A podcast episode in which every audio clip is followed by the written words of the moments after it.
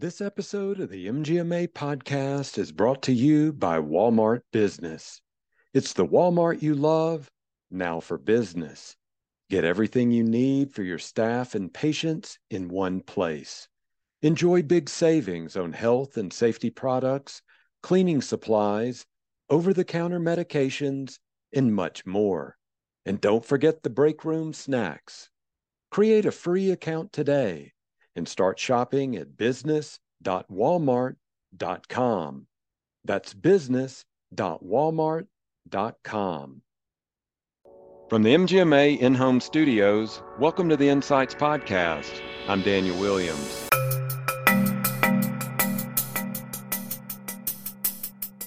One of the things that I talk about when I talk about healing healthcare is all of these all of the things that are our daily pain points right when we talk about retention recruitment um, morale patient outcomes all of that can be improved if we approach the world with more empathy and more compassion and more kindness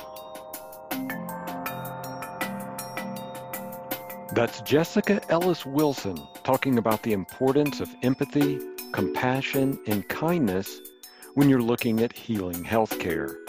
We'll hear more from Jessica in just a moment, but first, a word from our sponsors.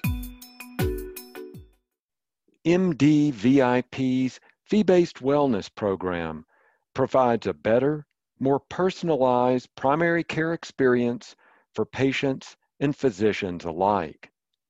Learn how your group can increase patient satisfaction and loyalty by visiting mdvip.com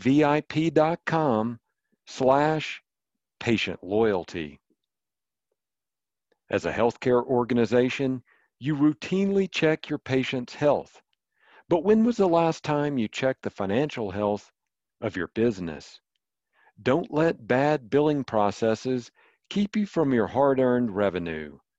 CareCloud's free revenue cycle assessment uncovers billing mistakes so you can see out a claim every last dollar. Get your free assessment by visiting carecloud.com slash assessment. Our guest today is Jessica Ellis Wilson. Jessica is a consultant, a speaker, and a coach Jessica has found through her research that many of our daily pain points, like isolation, social disparities and inequities, and systemic bias, can be eliminated by embracing empathy, compassion, and kindness for ourselves and those around us.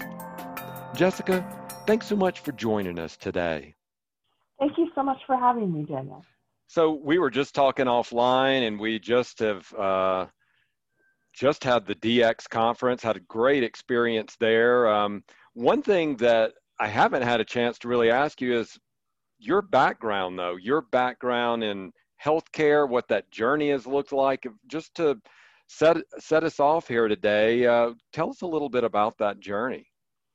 So I think, like most people who have sort of grown in their positions, my journey's been a little haphazard.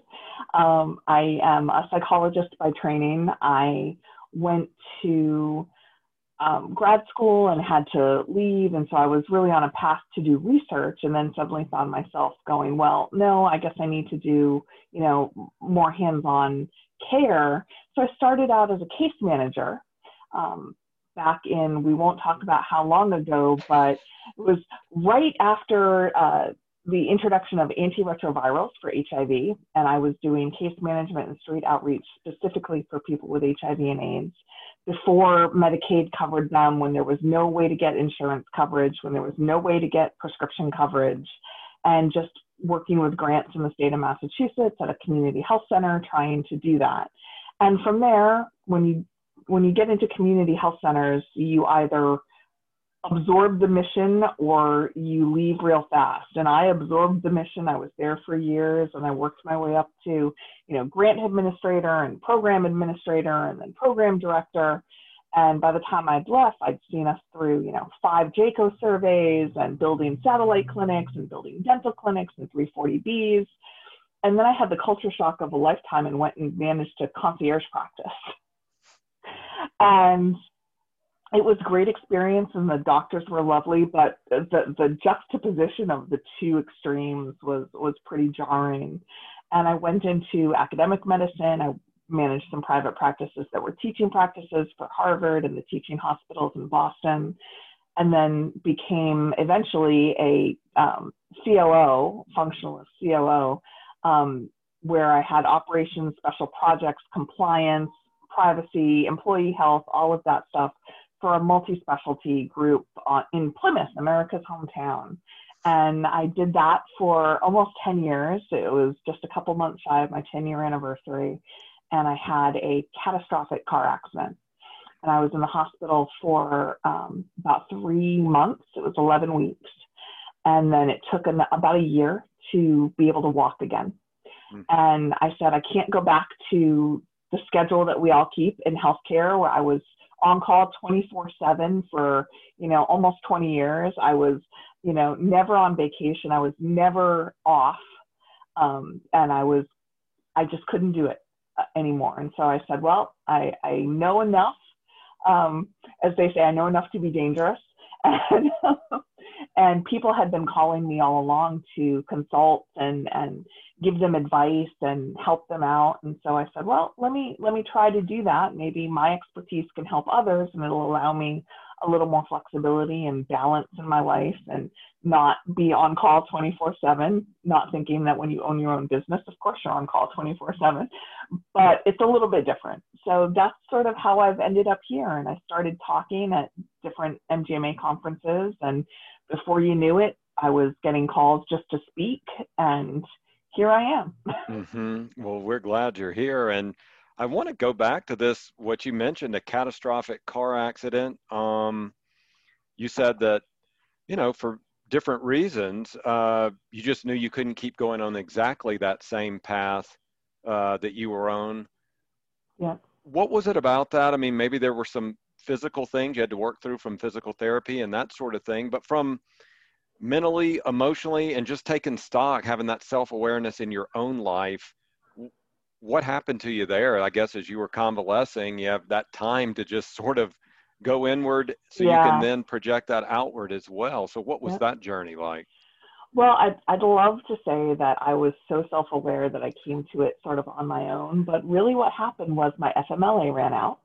Hmm. And my company was being acquired. And so they eliminated my position ahead of the acquisition, um, where normally I would have been, you know, I would have seen the transition through. But because I couldn't work full time and I was, you know, I was still very limited in what I could do, I had a severe concussion and I, I was in a wheelchair and my office wasn't accessible and all of these things that were sort of obstacles to that. And so the universe really kind of booted me in the back and said, "You need to you need to reevaluate what you're doing." And so I did that. You know, I, I took a couple of months and finished my my physical therapy and finished all of the you know four days a week of stuff that I needed to do, and said, "What do I want my life to look like?" You know, do I if I know I can't go back to that, what do I want it to be? And and started trying to think through how to how to create that for myself. Mm-hmm. That is that is wonderful. Thanks for sharing that. Um, I want to ask you about your role today. So you said you have made some changes there. I just want to go over a couple of things on your background that are on the, you know, if you go to your LinkedIn page or that sort of thing. But you've got your CMPE, which so many of our listeners here and the MGMA members and MGMA community have that CMPE as well. Um, but you're also today you're a consultant you're a speaker, you're a coach. I'm always curious about that because we know in a lot of the, you know, the more rigid, like in your clinical world, when you were there, you were at that facility, you were working with those people, you're, you, you know, they had a routine there. But what is this consultant, speaker, coach, you know, Swiss Army knife sort of life? What is that like, Dave? It, it really is sort of a multi tool kind of life. And it's actually, that's one of the best things about it because it's impossible to get bored you know, sometimes when you're stuck in a routine of every day and it's the same problems and it's the same people and it's the same issues that you're trying to fix and there's too much resistance to actually get it solved, um, there's this ability to do a little bit of everything. So I have I have other consulting agencies as clients that I'm helping guide through figuring out how to handle privacy laws as they move into healthcare consulting from you know different areas. I have small doc, you know, single doc practices who have left large groups and want to, you know, start a micro practice and, and be on their own and, and be more holistic. And there, a lot of them are really whole body sort of wellness practices, which is really an interesting approach, something that speaks to me from the, from my uh, community health days of looking at all of the issues and not just symptom based. Um, and speaking, I get to hopefully, you know, when I was when I was doing this day to day, COO, you know, I, I never had time to read articles and research stuff, and I, I relied really on MGMA and some some other organizations to kind of distill down what I absolutely needed to know, right? And now I have a little bit more time where I can read the books and I can read the research papers and I can really sort of, I can be the one distilling down and, and getting that information to people and hopefully, you know, giving them some tools to make changes in their daily lives, make changes in their practice and make their lives a little bit better. Mm-hmm. And after every time I, I speak, and I speak almost exclusively in healthcare, I do a little bit, you know, in other industries, but it's, it's primarily healthcare. I have doctors and administrators and uh, nurses and, and people coming up to me and saying, your session made a difference. And sometimes it's months later, I get an email going, you'll never guess what I did after, you know, I came to your session at this conference and I went back and I did this and look how successful it's been. And it's just, eh, eh, it's more rewarding than almost anything else I've done professionally, which is so good. And it also allows me the flexibility. The other thing that I do that I don't talk about a lot professionally is I'm I'm a creative, I'm an actor, I'm a director, I'm a and I I'm a teaching artist. And so we do a lot of teaching.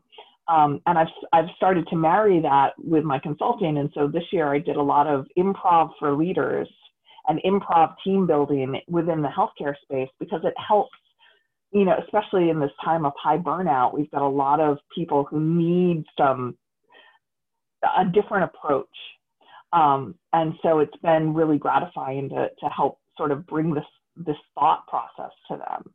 So that is so fascinating. I love talking to you because you always throw in that uh, that that plot twist. I didn't know about the creative uh, acting side, the improv. So we're gonna get deeper into empathy in a minute, but I, I want to ask you about this. So, from an acting perspective, from doing improv, from all of that, you know, going deep within and, and finding these different emotions, uh, how does that help you be a more empathetic person and get inside to help other people like that? So, acting and, and improv specifically, a lot of the skill sets that you need are the same skill sets that we need when we think of being a really good leader. So it's being authentic, it's listening. I'm listening to hear, not listening to respond, right? It's active listening. It requires empathy and compassion because you have to understand where the other person's at to be able to meet them, whether it's for a scene or an improv skit or whether it's leadership conversations. It's learning to release your expectations and not hold so tightly to how you think things should be. It's learning to, you know, the, the, the rule of improv is yes and. And t- teaching that to leaders, saying, you know, how many of us go, that's a great idea, but we can't do it for X, Y, or Z.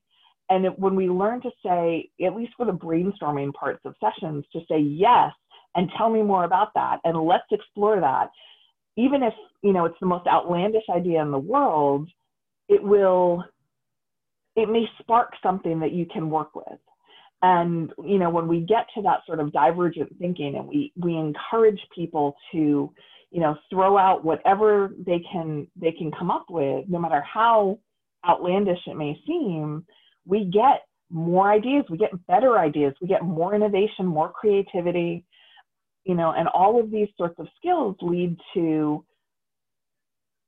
more inclusive social categories. They lead to better collaboration. They lead to, you know, better connection between coworkers, between staff, better teams, more pro- productivity, better morale, less turnover, all of these things that we're really trying to get to, right? And it's so simple to just take a minute and listen and make that authentic connection. That's it, it takes less than 40 seconds, less than 40 seconds to make an authentic, empathetic connection. The research is there. Stephen Trzeciak and Anthony Mazzarelli, um, two doctors from uh, uh, Johns Hopkins, uh, did enormous research in this, and they published the book Com- Compassionomics a couple years back. And it's the the data is there. 40 seconds. That's all it takes. That's remarkable. So that title again is, let me make sure so I can put that in the show notes for people. What's the name of that title? Compassionomics. Okay. So I will, I'll be happy to forward you anything that I talk about. If you just want to make a note, send it to me and I'll send you all the links because I have them all. I give them in, uh, in some of my talks because Okay. people, people then go, how do I find this, you know, magical book? How do I find this magical TED talk? Right. Right. So I, I'm a big believer in having as many resources as possible. So Well, talking about resources for a moment, I did want to ask you about that because you dropped a little nugget there. You said in the past, and I, I, I know that our our listeners can be nodding their head about this. There's just not the bandwidth to do that reading that you may want to do. You know that you want it that have that distilled information. But you said in your new chapter here that you have had time to do some reading besides Compassionomics. Has there been another book or two that's really spoken to you, or even if it's a TED Talk, whatever that resource is, what's something that's really helped shape the way you think about things? so there's been a there's been a lot um, when we're talking about empathy. Um, I've done a lot. Of, I read a lot of the research studies published by Helen Riess, who's the director of empathy research for MGH, and she published a book too called The Empathy Effect. Um, but I've been I've really been digging into the research, um, and I've been do, digging a lot into the research of bias and the the science of bias, um, and shame on me for having only read, you know, one of his books before, but I've been devouring um, Ibram Kendi's books um, now that he's local in Boston. We're we're very proud to have him. But you know, there's a lot of really great information out there. And TED Talk, I really encourage people to to go to TED Talks. There's wonderful TED Talks about empathy and compassion. There's wonderful TED Talks about um, bias. In fact, uh, Stephen Trzeciak just recently did a TED Talk um, or a TEDx talk on his his research, and they're such they're good, you know, short times. Um, AMA has Doc Talk podcast. I listen to the MGMA Insights podcast, obviously. Um, there's one, but you know, we have so little time. But if we're, you know, if we're doing the laundry and we're, I listen to podcasts almost all day long. I do You know, too. I'm, I'm, I'm doing laundry. I'm, I'm in the car. I'm, I'm exercise. You know, whatever it might be. Um, the only time I don't is when I'm trying to do yoga because I have, I have to have a different Right. kind of focus. But you know, it's it's such a great way to get information. And sometimes, you know, I think I'm I'm halfway through laundry and I hear something and it's like, ah, I don't have a piece of paper to write that down, and I've got to remember to go back and listen to it again. But for the most part, it's a great way to get information without having to take the time to sit down. You know, we all have those those you know we're in we're on our commute we're on our you know i do a lot of audiobooks also but those are like my my guilty pleasure those are Right. murder mysteries and things like that but you know to really do the research if if you don't have time to sit down and read through 30 pages of research studies which you know for most people you don't want to do that anyway. It's it's most 20 pages of those are going to be about the methodology that you don't care about unless you're a researcher right?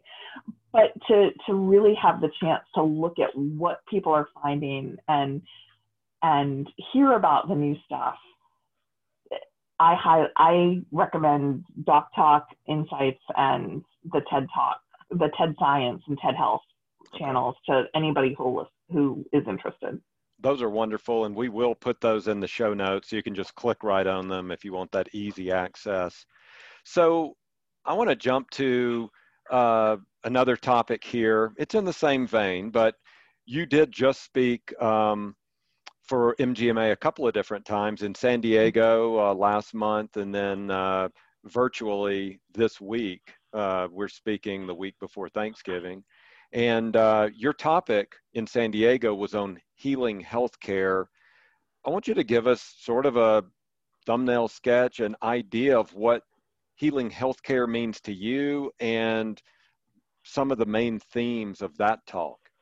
Mm, well, I, I start with saying that I'm not I'm not pointing out anything we don't already know when I say that healthcare is broken, right? And healthcare is broken at almost every step. Our, our patients are, are disengaged and uh, in some cases actively being harmed rather than helped. We're, we're inflicting moral injury on our staff and our providers we're, and our administrators. There's just there's so much wrong with the system, and I think that the pandemic certainly exacerbated that and sort of forced everybody's hand because we saw it before, you know, 2020, but it, it is absolutely at a head and at a breaking point now. And so, you know, one of the things that I talk about when I talk about healing healthcare is all of these, all of the things that are our daily pain points, right? When we talk about retention, recruitment, um, morale, patient outcomes, all of that can be improved if we approach the world with more empathy and more compassion and more kindness. And um, I was on a, a, virtual call last night for a, a committee that I sit on, and people had made the point that there's a vast difference between nice and kind. And we teach people how to be nice. We teach our staff when we're talking about customer service skills, we, talk, we teach them how to be nice we don't necessarily teach how to be kind. Um, and the, the empathy deficit in the US means that we're losing, you know, those connections and we're losing the, the imperative to be kind. And so, you know, I take people through first, you know, sort of definitions of empathy. And then I give what I hope are some reasonably simple, actionable steps that you can take to increase your own empathy and then also to you know to bring it to your teams and help to increase their empathy as well. Because the research shows that if we are more if we have a more empathetic organization and uh, a company with empathetic values that you have less turnover you have higher morale you have higher productivity your patients have better adherence to treatment modalities and medication regimens. They have better quality outcomes and health outcomes overall.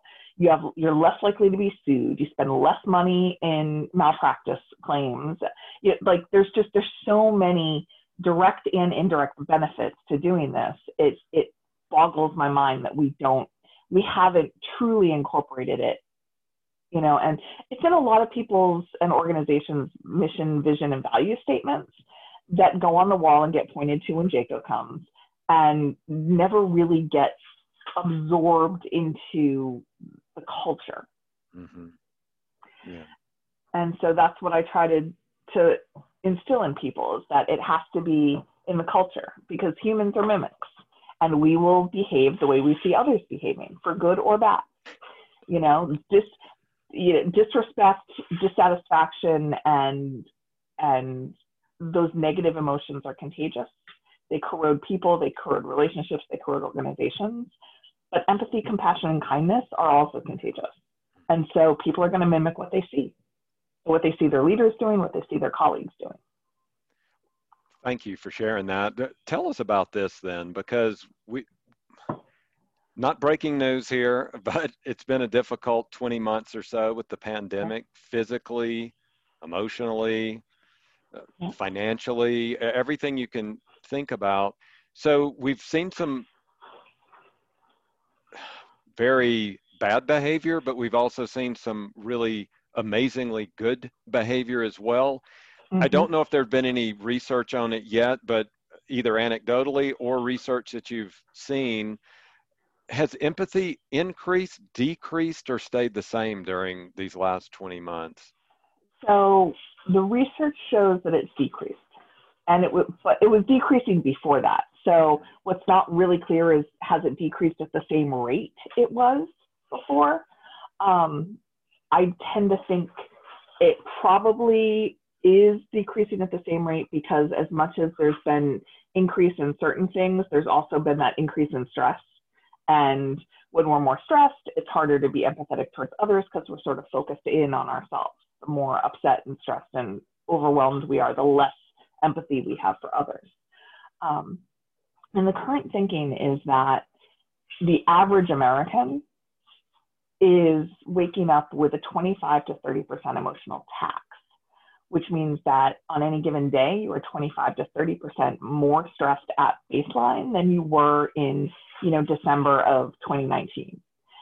And the research shows that it's higher in healthcare, and that varies by degrees, whether you've been frontline ICU COVID care, you know, or you've had to shut practices down or lay people, you know, the, the more stressors you've had involved, the higher that tax has been on you.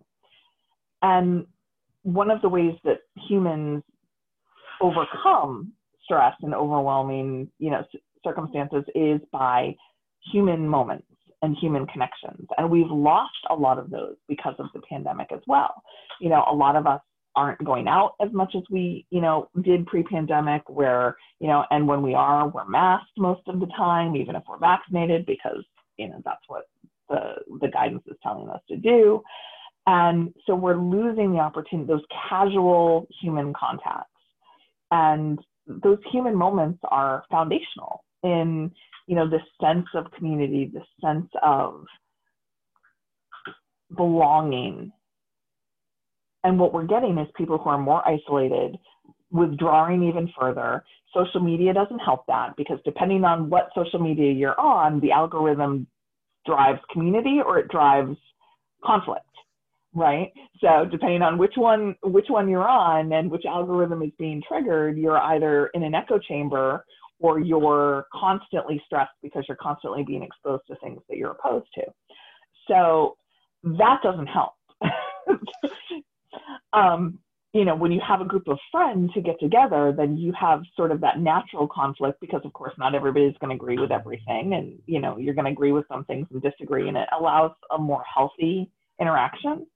Um, what we're seeing now is people are just much more vitriolic. They're much more likely to be antagonistic and angry and violent, whether it's violent with words or violent with actions. Um, and it's interesting because we initially saw a dip in in violence um, when the pandemic first got started, and then after you know four months or so of sort of you know isolating and staying, then we start then we started to see it creep back up, higher domestic violence, higher you know intimate partner violence, and so and that's just continued, and you know as things reopened, we saw, you know, a huge spike in mass shootings and and active shooter incidents. And so until we can get the empathy back, it's it's easy to be violent towards people if you can dehumanize them, right? right. If you can other them enough. And one of the things that empathy teaches us is to seek commonality, is to remove that othering, to overwrite it. And so that makes it a lot harder and it, it sort of forces you into being kinder because you see how alike you are with someone. Mm-hmm. So you've you've there's a lot to unpack here, but one of the things I, I want to comment from what you were saying is that um, very recently I was in a book club. We read Brene Brown's book, Braving the Wilderness. Mm-hmm. Got to the chapter where you know it's it's harder to be anti someone else when you get up close to them. You know, from a distance, they're just, as you were saying, they're dehumanized or they're just, just this thing that I don't know. But when you get up close, it's so much more difficult to uh, continue to have this anger toward them. Unfortunately, when we brought this up in the uh, in the book club, and these are all people who really wanted to be empathetic and be connective to other people. They just said, mm, "I don't, I don't want to talk to these," I, and we weren't defining who the other was. It's the main thing to know here is it's other. It's not me. Right. It's not my clan, my group. It's this other group. Don't want to talk to them. Don't want to sit down with them. Don't want to, uh, you know, have this discourse.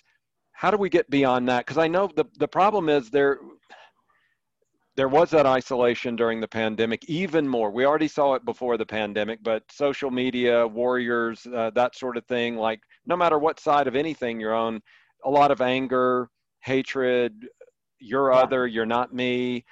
how can we break down that barrier? Because I will say, we're many of us are going to be traveling or having people travel to us next week for Thanksgiving, and there's always, oh gosh, Uncle Larry's there. I can't say anything around him because boy, yeah. we'll we'll get our fist, you know, balled up here, and we're going to be fighting. So, how do we have this discourse where we can see each other as human beings? How do we peel down that next layer? Well, there's. I wish I could give you, you know, a, a magic answer that would solve it all. Um, but it is it is a lot, and it's a, part of the problem is that here in the states, we are trained we are we are trained to avoid any kind of controversial topic, right? It was always the thing: don't talk about politics, don't talk about religion, don't talk about money, right? None of the things that will will trigger dis, uh, disagreement. And because we did that, because we said we're not going to have these deep, meaningful conversations because we don't want to risk rocking the boat and upsetting people, we've almost lost the ability to have those conversations at all. And so we have to sort of relearn and retrain and say, you know, there are some things that it is okay to disagree on. You know, it is okay if we disagree on how our money is spent at the government level or, you know, whether, you know, X celebrity is is doing the right thing by throwing their hat into the ring into politics. Or, you know, there are some things that I think a, a civilized society should agree are not up for debate. You know, the humanity of certain groups, I think, should be, you know, a, a, given and not a topic for debate. Sadly, it is still a topic of debate here. Um, and uh, elsewhere, we are not unique in these problems. But if we if we individuate people, if we seek to to find where we have common ground, um, when we're talking about family, some of the easiest ways to do that when you know, oh, don't talk to you know Uncle Larry or Aunt Susie or whoever it might be, um, find the things that you have in common to talk about. And then sometimes it's as simple as if a statement gets made with which you fundamentally disagree, just saying, I don't share that opinion, or that confuses me, tell me more about it. It will make your blood pressure rise. Um, there are many uh, family and friend gatherings over the years that I have, you know, just resorted to pouring more wine because sometimes you just you don't have the emotional capacity to sort of have that conversation. But when you do, seek to understand. You may you don't have to agree. You don't have to validate, but you can seek to understand and that sort of removes the conflict. If you say, you know, Uncle Larry is 80 years old and we are not going to change the way he thinks about anything, but we can still stop him from saying, you know, pick pick a right. pick a hor- a horrible thing you know? Yes. we can still challenge it when he says it but challenge doesn't have to be you know violent angry you know loud. It can just be why do you think that? Tell me more about that and then just question be that be the toddler. Why? Well why? Well tell me why. Well explain this to me. And eventually they'll either stop talking about it or they might they might get to a point where you get to well this happened to me and that's why i think that. And again it doesn't have to make you agree with it but it gives you an insight into how why they arrived where they are. Um, stop shying away from difficult conversations, right? We do it in our family, we do it at work. We, you know, how many times have I walked into a practice and I hear, well, so and so is, you know, in this position and they've been doing this job for 20 years and they're really terrible at it. And we've tried them at five other different positions and they're just, you know, but they've been here for 20 years. Have, have you ever have you ever sat them down and said, what's the problem here? Well, no, we we shy away from conflict so much, and we shy away from difficult conversations, and we make them much harder than they have to be, um, because we have we've just almost to the point of fetishizing non-confrontation, and confrontation is not unhealthy in and of itself. Confrontation is natural. You know, if we all thought and did and believed the same things the world might be more peaceful, but it'd also be a lot more boring. Yes. Right? So yes. so we have to have differences and we have to celebrate those differences when they are when they are constructive differences, you know, and I am the first person to say, you know, punch Nazis all day long, right? As much as, you know, we try not to get into politics. I, there are some things when, when we're talking about groups that are seeking the destruction of other humans, those are, it is okay to, to be angry about those. But when we're talking about, you know, this, does, does this person, you know, this politician or this, you know, group of this religious group, you know, as long as they're not causing true active harm, immediate harm, let's seek to understand hmm. and then get to, you know, okay, I heard you out. Now I would like you to hear me out on why I disagree. Sometimes you don't get to that, but it, starts the way it starts a path to have meaningful conversations instead of just let's avoid that conversation and cheers, guys. Let's just not talk about that, right? Because it doesn't get us anywhere. Right. It gets well, it gets us here. This is it, it gets us here, and we don't want to be here. You know. Exactly. Um, one of the great joys in life is laughter. You are in improv. I mean, I have been I've been in the audience. It's just a laugh fest, sometimes painful laughter, sometimes legitimate, you know, laughter, but um, there's true joy in that and just laughing to me is one of the great medicines that I've ever encountered. And I bring this up because I think it's got to be pretty tough being a comedian today. And there are, I mean, certainly it's one of those things that we look into the lens of, well, I think almost any human being could realize that's offensive. But then there's little shades there and yeah. it's not to try to get political about it or anything else but you're someone who's in this field because they're probably even in your improv troupe there may be impressions that someone could have done that could now be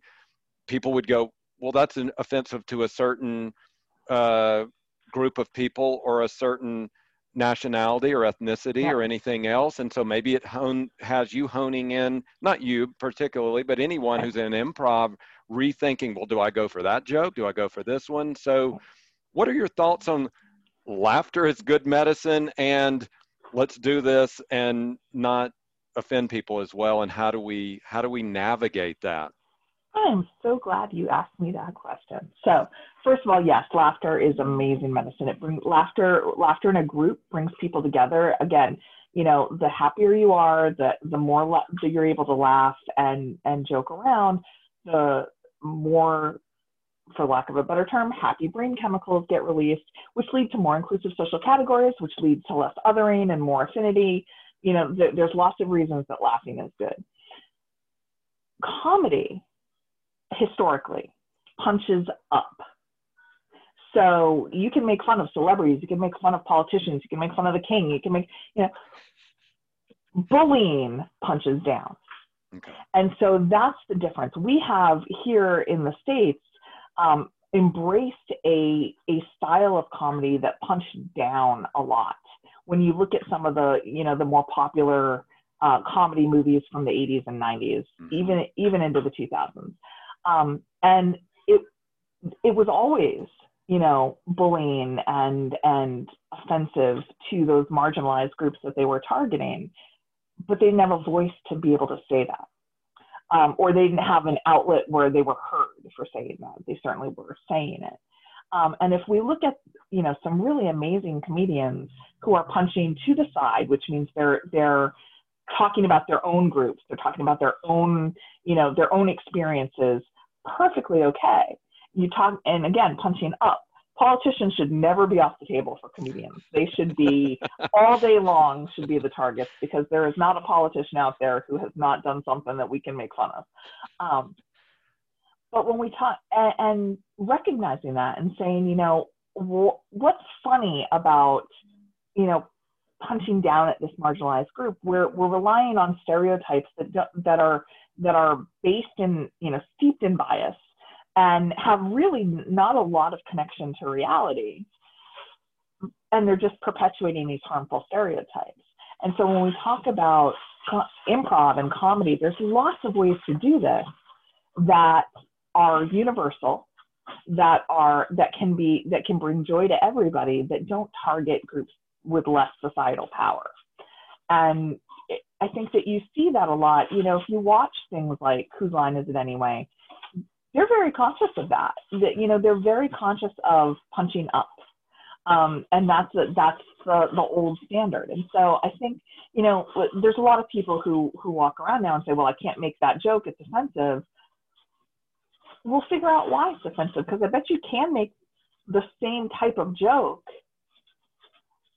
and it'll just it'll be just as funny if it doesn't rely on those types of, of harmful stereotypes. You know and i make jokes all the time you know i'm i'm of irish descent and you know irish and english and you know we conquered an entire planet for spices we never use. And we you know we we have you know we're really good at two things it's holding grudges and drinking right?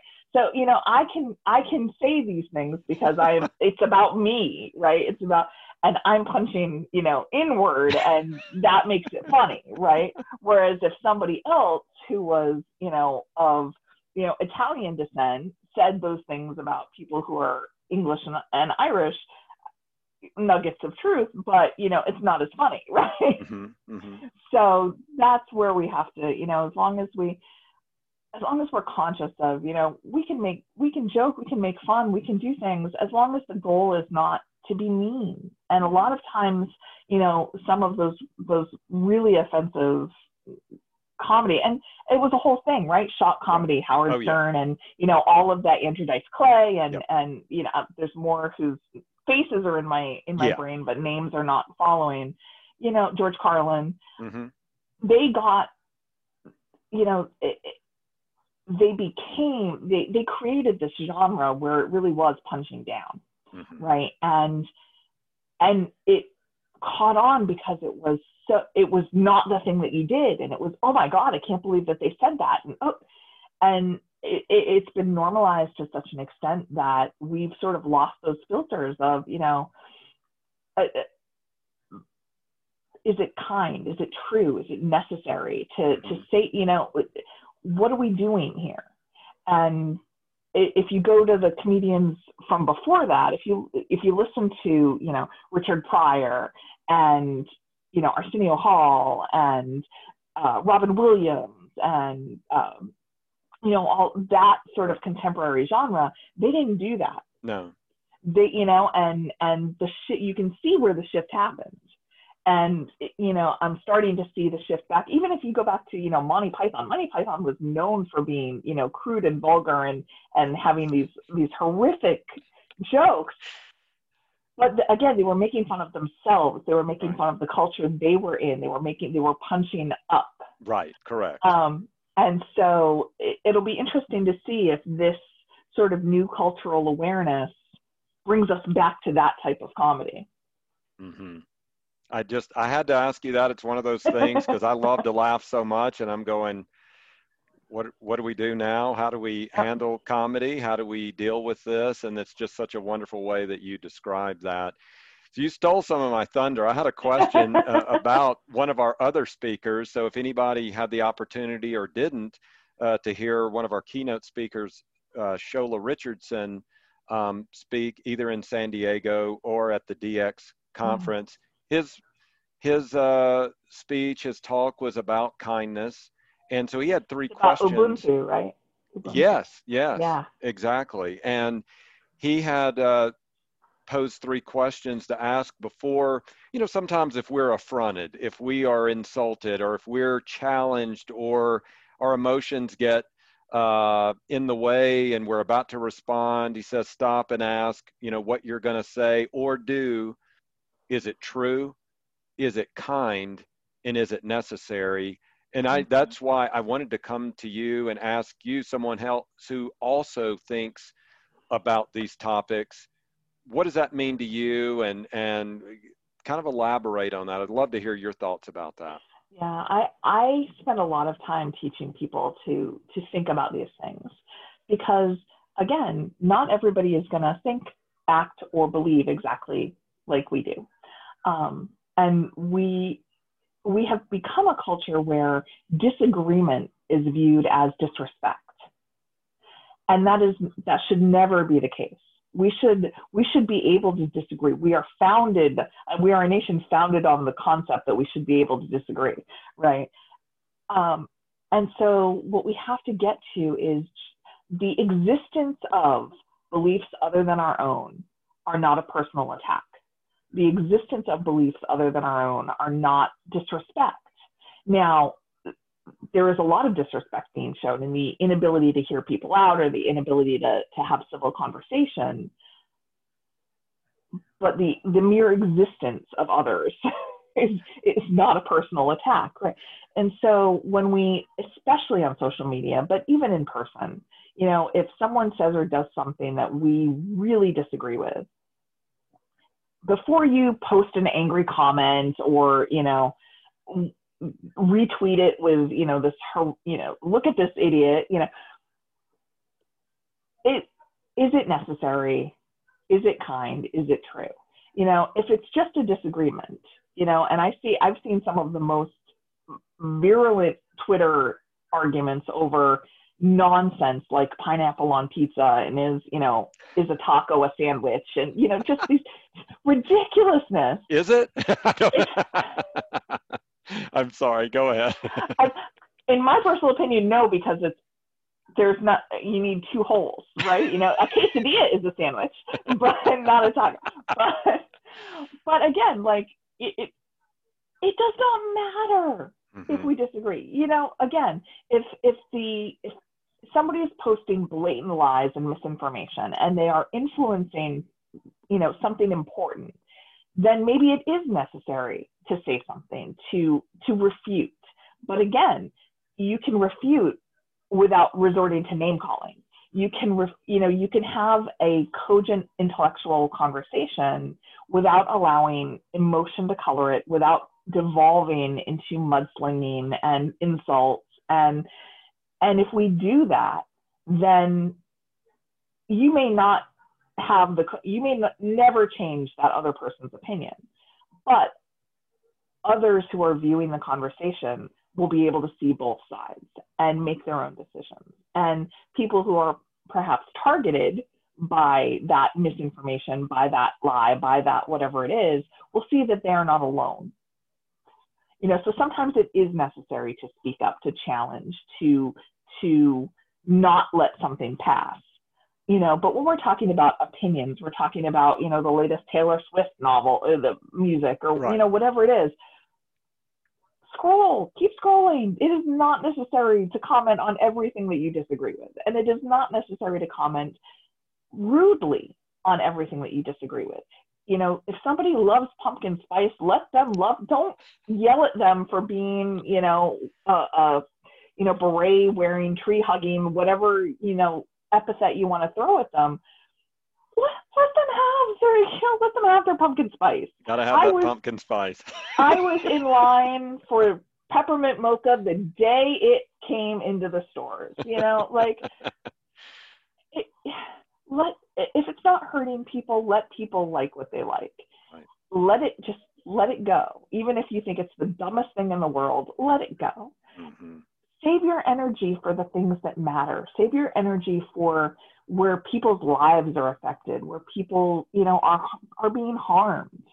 And then again, you know, do your best to keep emotion as out of it as you can. You know, refute with facts, refute politely. You know, and and that's where the is it true, is it necessary, is it kind really comes in because you can say a lot of different you can say true things a lot of different ways. Mm-hmm you know you can say listen idiot you know this thing is true or you can go listen you may not be aware but this thing is true and here's the source to back it up and it's going to be received very differently. Right. That's that's so good. I want to ask one more or bring up one more thought that shola richardson brought up that just resonated so much to me that he said if you open a door for someone and they walk through it, but they just kind of rush past you and don't say thank you, and then you're aggrieved, you know, then you're making this about you. You open the door so they could get through the door, not so you could then have this magnanimous moment where they turn around and say, "Well, thank you so much uh, yeah. for opening the door for me." In that moment, it really isn't about you. You're there if you're if you've chosen to let somebody in. I do it all the time on the highway. You know, if they're entering the freeway or whatever, let them in. They don't have to put a mm-hmm. hand up. I'm not cursing them or flipping them the bird if they didn't thank me. You know, it's about them letting them have a, a moment there. Yeah. And so, talk about that, how we can get out of the idea or mindset where when we do a kind gesture, one of these quote random acts of kindness, we have to get the mindset right that it's really about right. The act of kindness, not so it comes back to us and we're patted on the back for it. Exactly. It's not about the recognition. And that can be hard for a lot of us. Like we want to be recognized oh, yeah. for doing, you know, for being good people. We want to be, you know, seen as someone who is kind and most of us anyway. And what we have to remember is to sort of remove our ego from it and remember that the act of kindness is in and of itself the point of the gesture. You know, when we talk about lifting others up, when we talk about opening doors and, and holding holding the way open for people coming behind us. The goal is to get more people through the door, right? Not the, not to be thanked every time. And I started doing some some stuff and I've taught, you know, my my nieces and, and the children in my life that, you know, to do good without expecting recognition, to do it without it being transactional, um, to do it for the sake of doing it. And, you know, it's a hard lesson for all of us to learn because we we want to be thanked, we want to be seen, but to do these sort of anonymous acts of kindness sort of teaches you because you have to you can't you can't post about it on your social media. You can't talk about it to your friends because you want it to stay quiet right and so starting to do that simple things like you know a lot of people love to you know pay for the coffee of the person behind you in line right? But you know i will take that five bucks and i'll tip the barista you know and because if they're in line they have the money to get the coffee right? Mm-hmm. you know? Um, and and they never notice that, you know, until later when they see that five dollars in the jar and they go, oh my goodness, you know. And I'm long gone; they have no idea it was from me. So it's it's it's simple things like that. And again, you know, removing the idea that relationships are transactional. Um, and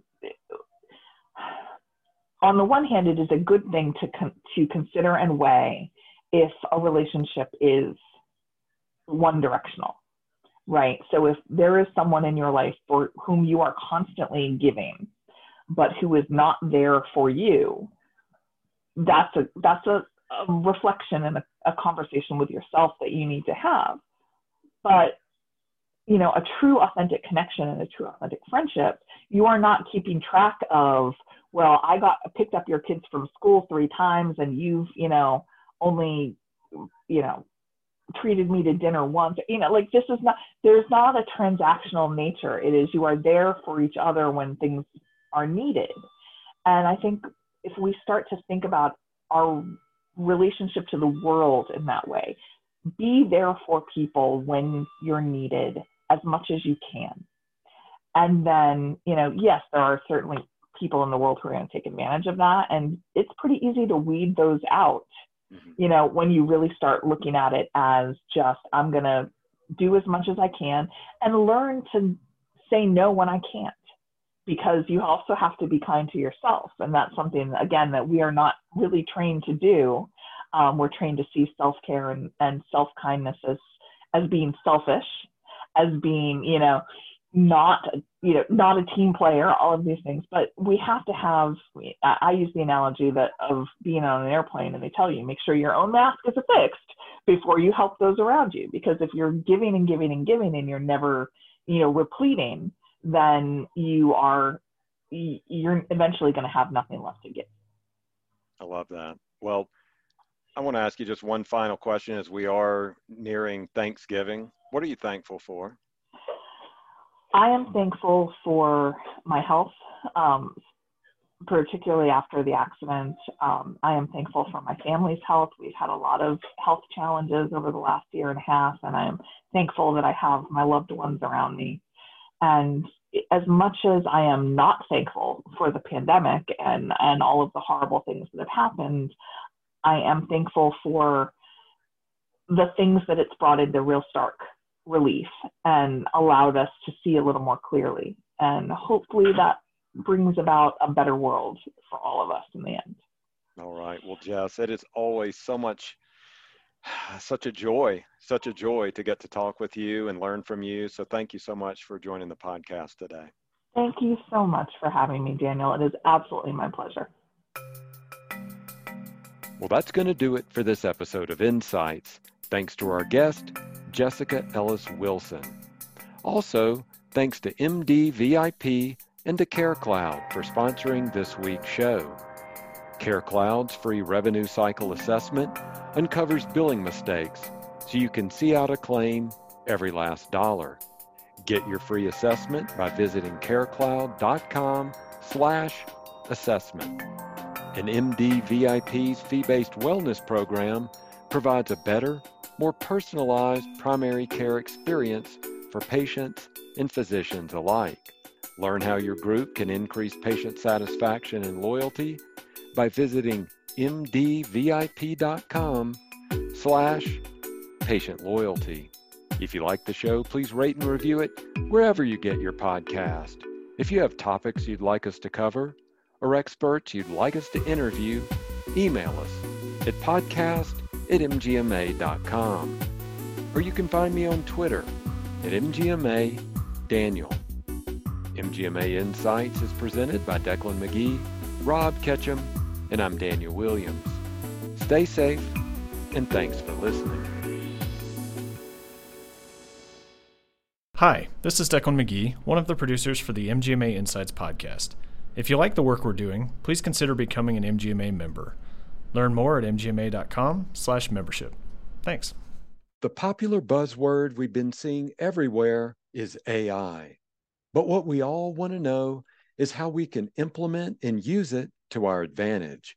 When it comes to improving margins, accelerating cash flow, and optimizing staff performance, there's a one stop shop using cloud based predictive analytics.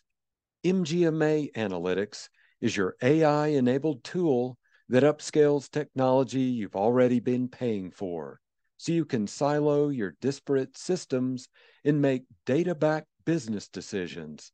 Visit mgma.com slash analytics and see how AI can revolutionize your finances and operations. Again, visit mgma.com slash analytics today.